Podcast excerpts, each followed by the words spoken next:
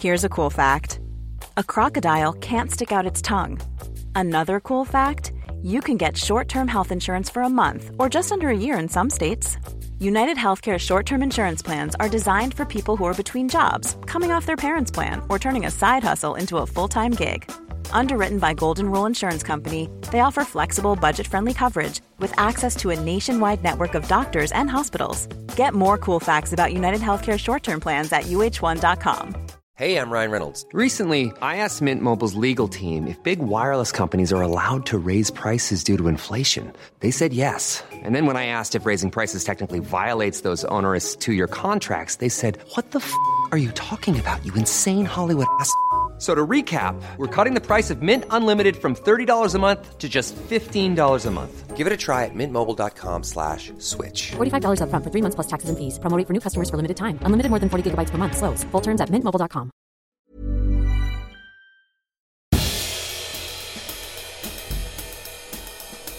Ladies and gentlemen, welcome to episode 65 of Histories of the Unexpected, in which we demonstrate that everything, and I mean simply everything, if you haven't got the message yet, please listen. Everything in the whole world has a history, doesn't it, James? It has a significant story to tell. Like chimneys, the parrots, or hay. Or for me, it's the kneel, the squeal, and the peel. It's God, the sod, and the pod. Or the hod, the pod, and the plod. If you can't guess from all of James's many examples to my three, he writes this bit of the introduction, um, which is fascinating. But um, what's the history of hay all about, James? The history of hay. Ah, you'll have to wait for that exciting Probably podcast. about, it's probably about warmth, isn't it? It's all about love, romance, and the hay cart. Sounds amazing. It will be. And we'll be following the links in our minds as we come across them, explaining how those histories link together in unexpected ways. Who knew, for example, Sam, who knew that the history of the mirror is all about political advice, bad luck, and the discovery of the self? And the graffiti is about Mary Queen of Scots, the Civil War, and prisons. I came across some wonderful historical graffiti on a, a dog walk the other day. Did you? Um, near there's a big National Trust house called Killerton. Oh, I love Um, Killerton. Uh, I've just got to ask my dog to sit down. He's being really annoying. Momo, sit down. Mo, take your badger over there. We're cleverly recording in the shed Yes. with my spaniel. and we have a train. That We do. So we, passes. we might, we're in my shed. So we've got train coming past the end of the garden. Anyway, I was walking the dog um, at Killerton House, and there's an amazingly massive old tree where people have been carving their Yep. names into it and dates. And it's a fascinating thing. And the um, the bark's all kind of changed and grown. Um, so there's there's not just a history of graffiti. We've done a podcast on the history of graffiti, and it was one of my favourites. Yes. But there's a history of tree graffiti, which um, I'm really interested in. Anyway, the man sitting opposite me, this is a really good one, ready? The man Okay. sitting opposite me is the Time Minister of the Yesterday Party. It's Professor Extraordinaire of Early Modern British History at Plymouth University. It's James Daybell. Hello, James. Hello, Sam, and I have so many to choose from here. And the person sitting opposite me is the beadsman of bookends. It is the famous historical adventurer, the truly wonderful Dr. Sam Willis. Not as good as the Time Minister. I don't know. Seeing you as a beadsman is is, is quite good. So, um, the it is very good beadsman. The uh, the scrabbling is my dog, who I'm going to have to kick out in a minute. Uh, he's having a nice time with his badger, though. And today we are doing a, we're following up the Christmas theme, aren't we? We certainly are. Um, because we're going to do the truly amazing history of snow, which you I love it. it's all to do with tattoos, DNA, bacchanalian excess, the Boston Massacre, cruelty to cats, and various other things. Yeah. Yeah, it's um, it, it's brilliant. I mean, it's fa- it's absolutely fascinating, um, and I think looking at how snow has different meanings across time, across cultures, across continents, I think is is really interesting. And I think it's snow itself is contradictory.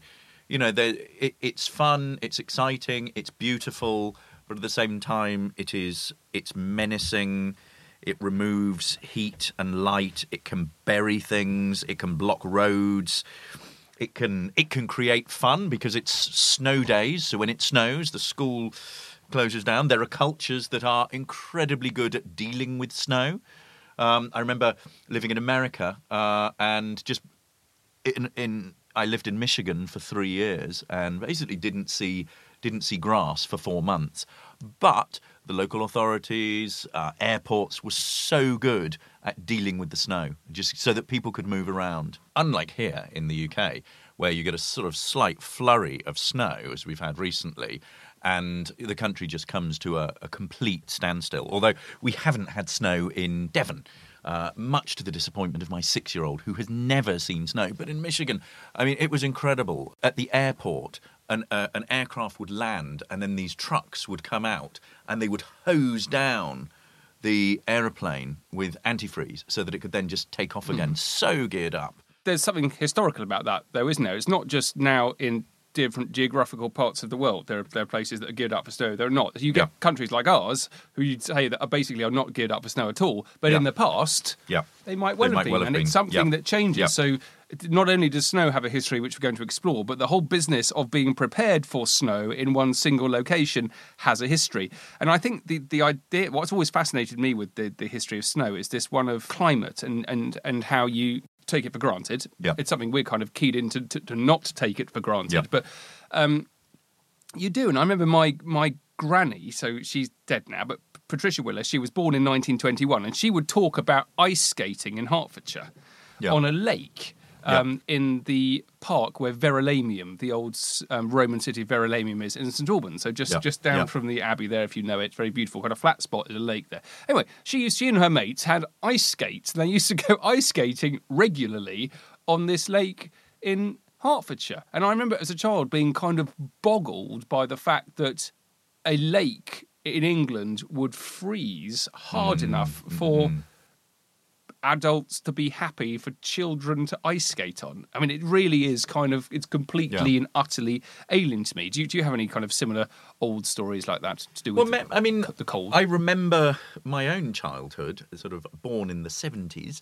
Um, my own childhood has a lot of snowy memories. I remember building snowmen. I remember particularly the winter of discontent, 78 to 9. Uh, we lived in a little seaside town called Hornsea up in Yorkshire, and my father worked in Hull, and he used to commute daily. He used to car share, and I remember during the winter months he would travel with a shovel in his boot of the car and a thermos flask and a blanket. And one night, he and his friend John Kilby uh, were driving back and they got caught in the snow and had to basically dig themselves out. They managed to sort of get home, but there were loads of cars that was ju- that were just left there overnight. And when the snow plows came through in the morning, they just went straight through them. Um, so yeah, I, re- I remember that. I remember um, in my road. This was before before, so I would have been under three because I was two and I was almost three when we moved to Hornsea. So I can remember, I can I can actually date one of my earliest memories, and it is a snowball bigger than my father that people collectively in the road in which I lived in Worksop in the Midlands were rolling down the street. So I have, yeah, I have lots of snowy memories of that's childhood. great, but that's the community coming together because of snow. Yes. I have a similar beach example with the community coming together to build the, the biggest hole in the beach. Oh. As it was not a cold story, it's a hot story, but uh, everyone just kept coming down with spades and dug, well, excavated an enormous hole on the beach. And um, I quite like stories of um, of people coming Have together you, like that. have you ever seen an ice storm? Have you ever experienced an ice storm? No, I'd One be of- quite scared in an ice one of the. I mean, once one, an ice storm coming down is is terrifying because it literally, as it hits the. Um, as it hits the ground, it just freezes and it's incredibly dangerous. And I remember when I was teaching in the US, uh, my wife taught at the university I was at, and she went to a really early 8 a.m. class. The gritters hadn't been out, and she put her brakes on at a at an intersection, red light, and just then continued to slide for a further five meters out into the middle of the road. Gosh, amazing. Because it was. A, but you also look at the aftermath of an ice storm when it comes down, and in a beautiful sort of blue sky morning, it is stunning, absolutely stunning. It's like the trees are just bejeweled. I think the, um, the, the the the weather as as part of the history of snow is definitely an Yeah. important Yeah. an important thing. And there are there are all sorts of um, ways you could look at this. My the, what something I've been coming back to time and again in my career is the history of the Titanic. Yes. Um, and that's all to do with global Iceberg, warming. yeah. So it hit an iceberg, but Yeah. now in that part of the Atlantic, there haven't been any icebergs since the late 80s, Mm. which is amazing. It just it wouldn't. and it probably is global warming. It simply wouldn't happen again. Yeah. because it, there, there aren't icebergs just sort of wandering around that part of the Northern Atlantic. Um, I've got a wonderful story here from um, 1975. Mm. Winter 1975. Aha, James. No, summer 1975. Mid June June 3rd? 1975. This is a report from the Times. Very good. Heavy snow fell over wide areas of Scotland, Snowdonia, northern England, the East Midlands, and East Anglia yesterday. The unusually cold weather was described by the Meteorological Office at Bracknell in Berkshire as just one of those oddities that we have from time to time. This is June. The London Weather Centre said it would appear from records that the last time sleet or snow was reported so widely during an English summer was the 11th of July, 1888. And this is a bit I love. Snow stopped play in three county cricket matches. Those at Bradford and Buxton, Derbyshire were called off without a ball being bowled, and the start of, of the one at Colchester, Essex, was delayed. Um, and there's elsewhere in um, in the press from around is, is the uh, the very famous umpire Dickie Bird. Um, he, he he vividly remembers it and he describes it. So um, this is it's a wonderful description of snow falling in midsummer. Excellent. So do you? I mean, do you take your environment for granted? Do I take my environment? my goodness me, what a question to ask.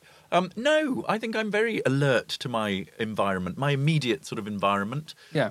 No, I am as well, and I also think to change as well. I think this is all something to do with being an historian.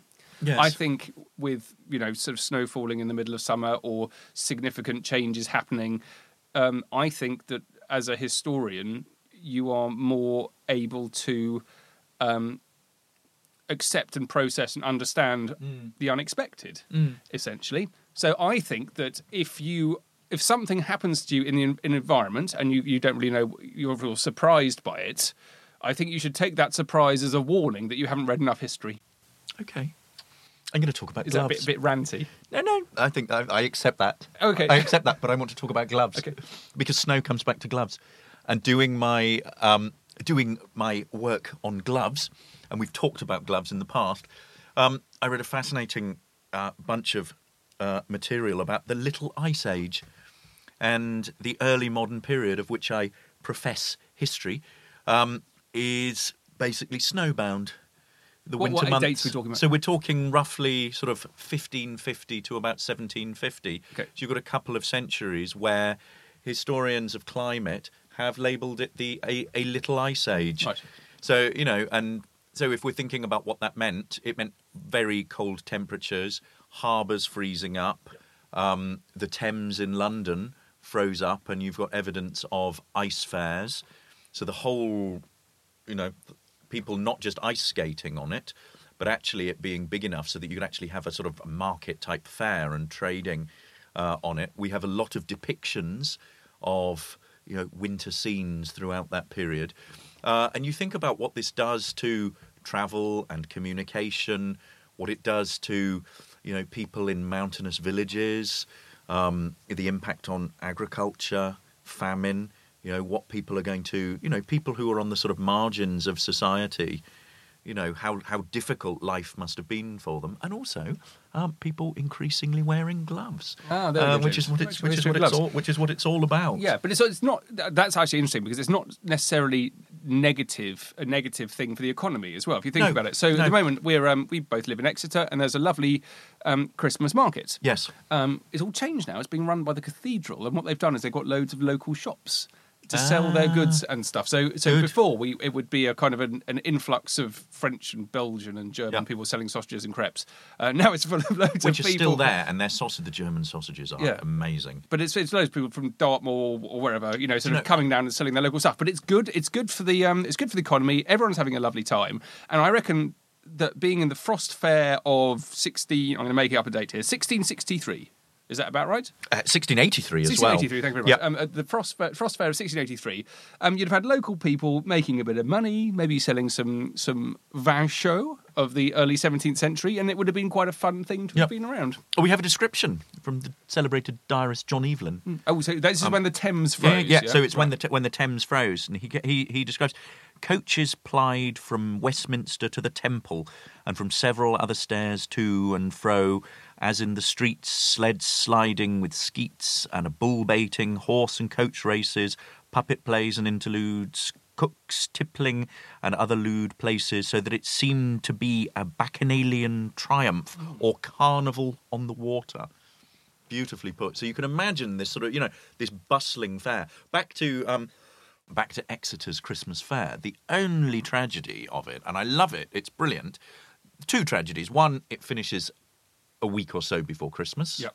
And what it leaves is a, for the next three months, is a just muddy patch. Yes. All over it. which links very nicely to snow because snow is all very good. So it snowed in Hertfordshire a couple of days ago. My parents sent me a photo of deep and crisp and even, and it, it was like a picture postcard. And then about an hour and a half later, it looked horrific, Yep. like half sort of Yep. frozen grey, horrible. This was my experience of Michigan. Michigan, when it when you had that fresh white snow, it is beautiful, and then, you know, driving along the roads, all the snow and ice is packed to either side, and all the oil off the cars, Yeah. and it's just a black. Yeah, because one, one of the things I like about snow is this the, the, the, the nice side to it. The pretty side, the good side to the snow, and then the kind of the darker and evil side to it. It's Yeah. terrible. It's Yeah. terrible. Of which snowballing Ah, tell us about snowballing, Tell the us- history of snowballing. Well, I think you might be better equipped to tell us about snowballing, but I, I- you know, there are When you're ready to pop the question, the last thing you want to do is second guess the ring. At Bluenile.com, you can design a one of a kind ring with the ease and convenience of shopping online. Choose your diamond and setting. When you find the one, you'll get it delivered right to your door. Go to Bluenile.com and use promo code LISTEN to get $50 off your purchase of $500 or more. That's code LISTEN at Bluenile.com for $50 off your purchase. Bluenile.com code LISTEN. Ryan Reynolds here from Mint Mobile. With the price of just about everything going up during inflation, we thought we'd bring our prices down. So to help us, we brought in a reverse auctioneer, which is apparently a thing. Mint Mobile unlimited premium wireless. Ready to get 30, 30, bit to get 30, bit to get 20, 20, 20, bit to get 20, 20, bit to get 15, 15, 15, 15 just 15 bucks a month. So, Give it a try at mintmobile.com slash switch. $45 upfront for three months plus taxes and fees. Promo rate for new customers for limited time. Unlimited more than 40 gigabytes per month. Slows. Full terms at mintmobile.com. Hey, it's Danny Pellegrino from Everything Iconic. Ready to upgrade your style game without blowing your budget? Check out Quince. They've got all the good stuff shirts and polos, activewear, and fine leather goods, all at 50 to 80% less than other high end brands. And the best part? They're all about safe, ethical, and responsible manufacturing. Get that luxury vibe without the luxury price tag. Hit up quince.com slash upgrade for free shipping and 365 day returns on your next order. That's quince.com slash upgrade. I'm going to tell you about snowmen. Are you? I want to tell you about snowmen, the history of snowmen. I've been reading The History of the Snowman by Bob Eckstein, uh, which is a brilliant, um, uh, sort of very entertaining uh, little book. Um, and I, you know, I've been obsessed with snowmen uh, ever since uh, being a small boy. I'm obsessed with that, with Frosty the Snowman and, and Raymond Briggs's Snowman, and um, you know, and there are lots of examples, uh, as this book sort of very nicely sort of shows of snowmen um, throughout history. But one of my favourite uh, examples is this sort of this equivalent of a of a sort of a snow fair or snow festival in Brussels in the very cold winter of 1510 to 1511, where the citizens of the city build a bewildering number of snowmen all over the city.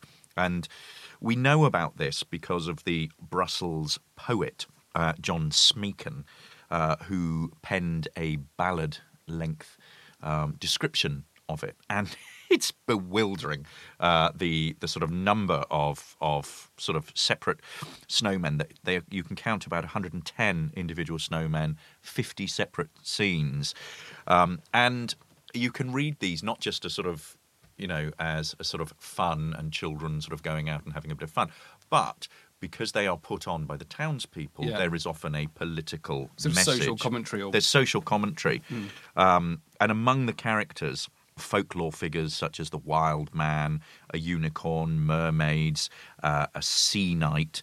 So there are lots that are sort of religious and political and civic. And then what, what is fascinating? Sea knight. I've no idea. Can someone get in touch? Tell me what a sea knight. What's that sea sentence night. again? Sea knight. What was it? A with? sea night. a mermaid and a sea knight, a knight of the sea. Oh, all right, okay. Yeah, I imagine. Like of tridenty. yeah, thing. tridenty, Okay, yeah. sort of thing.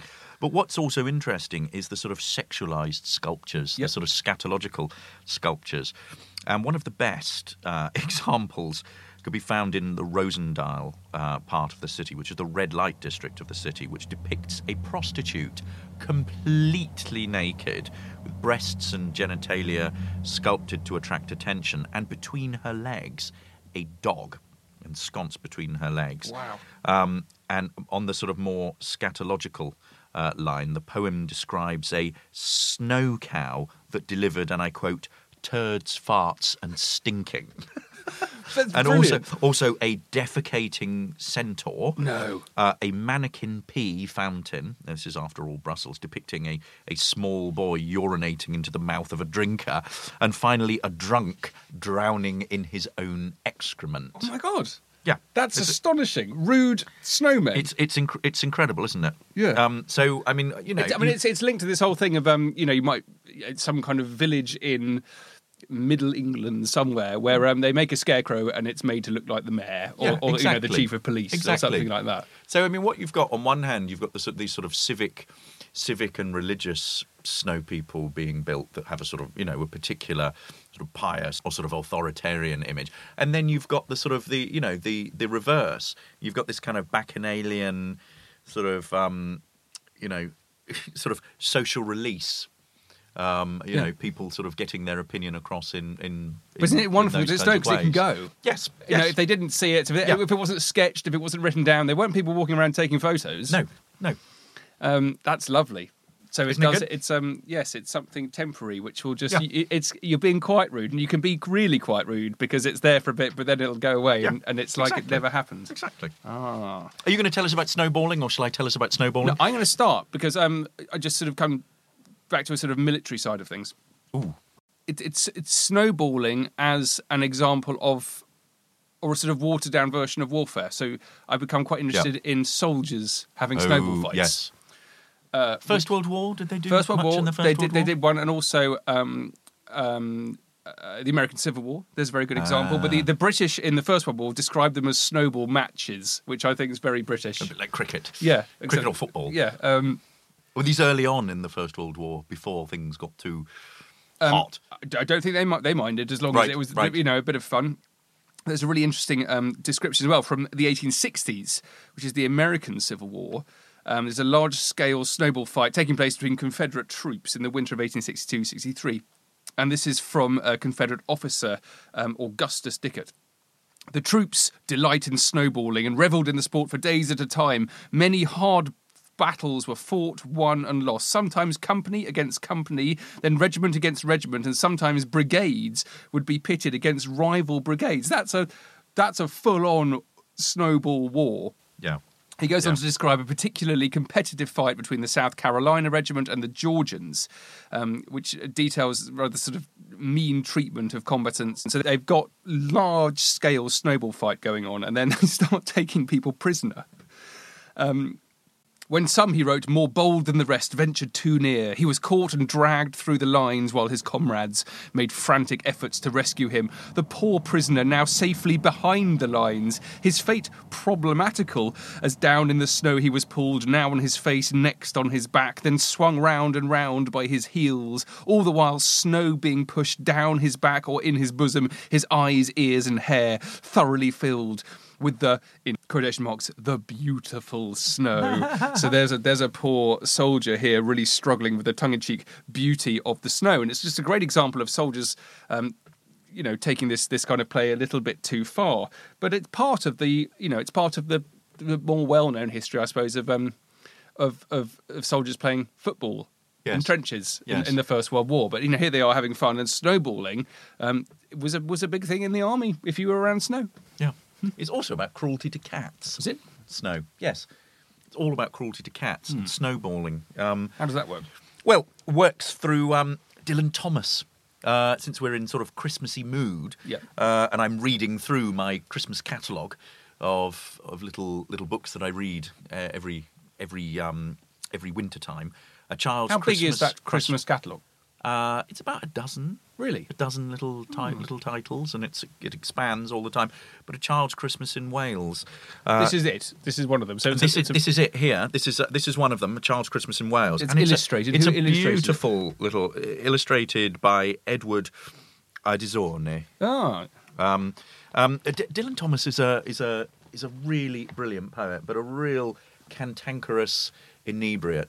Uh, one of the best descriptions of Dylan Thomas uh, is by the wonderful historian A.J.P. Taylor. Do you Yeah. remember A.J.P. Taylor? Yeah, That's yeah, sort of one of the first sort of great TV historians.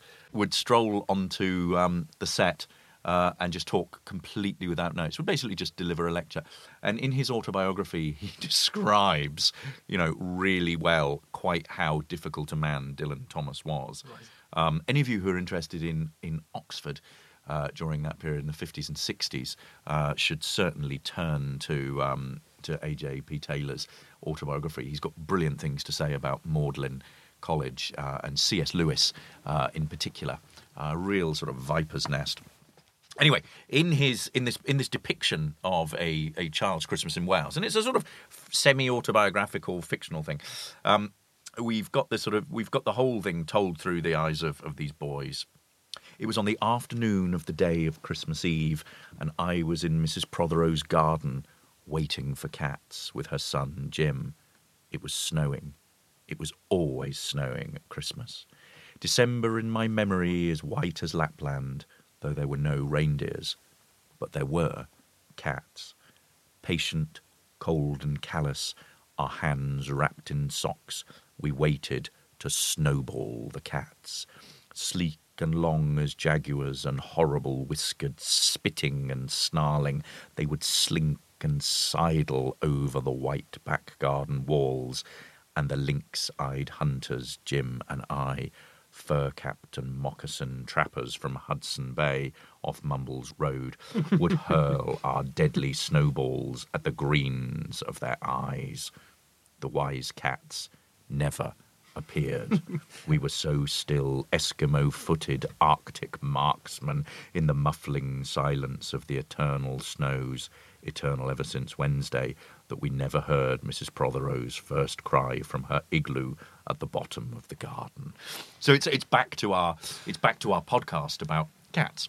it is. An And- evil cat. People being evil to cats. and it being a kind of a sort of slightly acceptable thing. yes. Um, I love that. The uh, the Hudson Bay off Mumbles Road. Yes. the Eskimo-footed Arctic marksman.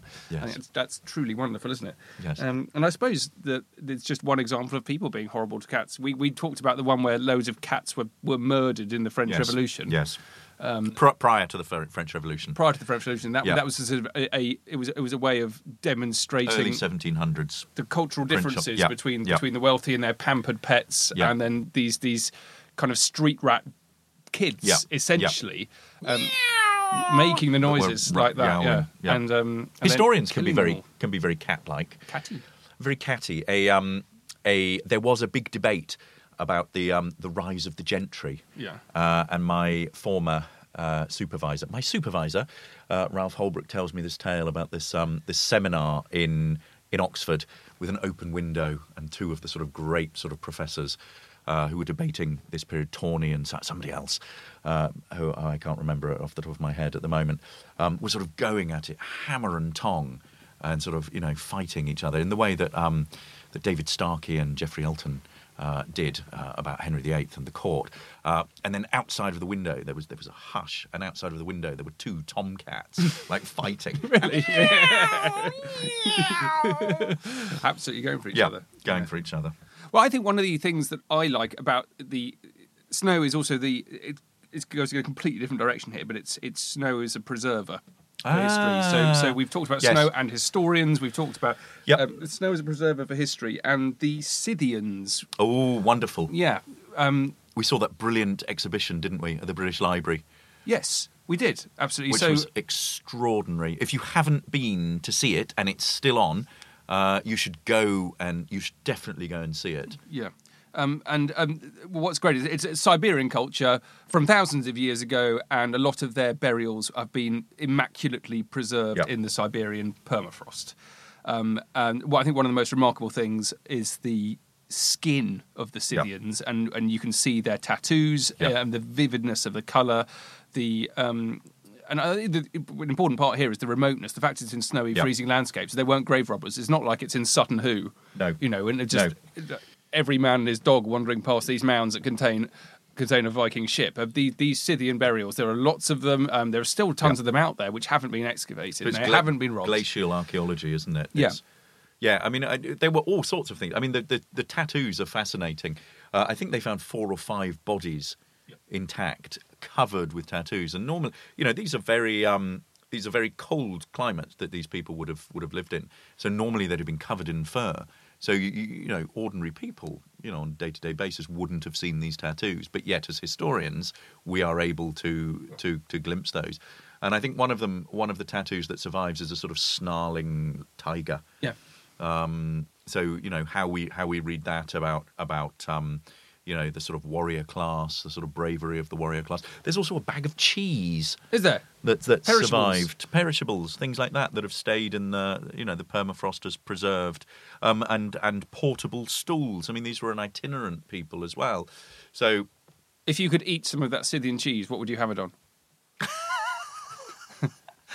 I think you would you'd be very ill. Really? If you oh, don't you think? Ryvita? Don't you think does Some- cheese last some kind of crispy several biscuit? thousand thousand years? Cream cracker. I'm going for a straight cream cracker.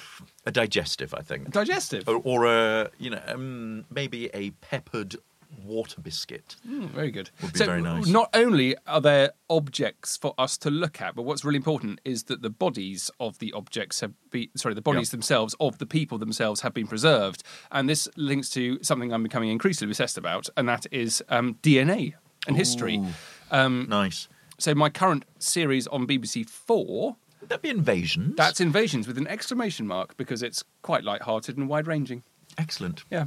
Um, I had my DNA tested to find out where I was from. What did it tell you? Well, um, Are you Viking? I am half Viking and I'm half Roman, and it's truly, Oh, truly amazing. extraordinary. Amazing. Yeah. So most people, um, as I understand it, I was told by the people who did the test with, um, their DNA. You can, you know, if you end up in England, it kind of you can trace these migration routes, and Right. and, and they usually end up somewhere quite close to England. Yeah. Mine stop in. Uh, I've got two. One of them stops in Rome, and the other one stops in Oslo.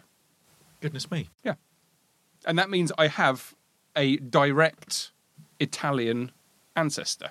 It doesn't get kind of lost. I like that. I, I am Right. I'm properly Roman, basically. So I think it was Caesar. You're the you're And then- and half then- of the best people. Well, the Vi- well, I'm Viking Roman. Do not Viking mess. Roman. Yeah, Yeah, and, and the other half is I think I it's going to be. Harald Bluetooth.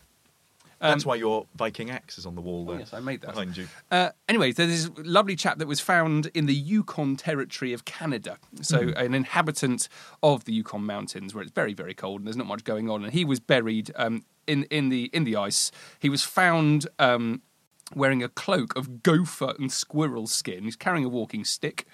Uh, which is interesting for our history of the lean, which we've written. A, we've written a paragraph on uh, a chapter on for our book. We'll do that. Yes. I think as a podcast.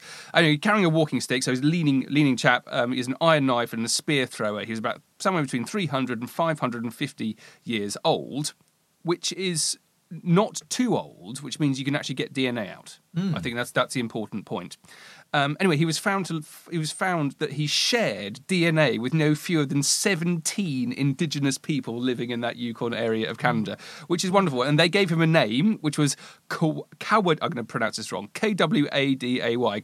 Kwäday Dän Ts'ìnchi, which means in my good. fluent Yukon, um, it means long ago person found, um, which I think is wonderful. It's a wonderful title, and it makes me quite happy to be a historian to be able to talk about all of these people long ago and that we can uncover them, whether Hmm. we do it through books or whether we dig up their bodies or whatever. But that's essentially what we do. We, we're trying to find and understand long ago people. Snow is an archive. Snow as an archive. Yes. Yeah. So, it, it, yeah, that's amazing, isn't it? It is good. Oh, I think we're done. I think we're done. Let's leave it there. That was um, that was very fascinating. Thank you very much for listening. If you enjoyed what you heard, please check out historyhit.com forward slash unexpected, where you've got all of our other fairly bonkers episodes. We're proud to be part of Dan Snow's History Hit Network, so please check that out. Check out all of the other brilliant shows that they do. Check us out on Twitter as well. You can follow me at James Daybell, and you can follow Histories of the Unexpected at Unexpected Pod. And I'm on at Dr. Sam Willis. Um, we'd love you to get in touch, so do please do that and listen again soon. Bye. Bye.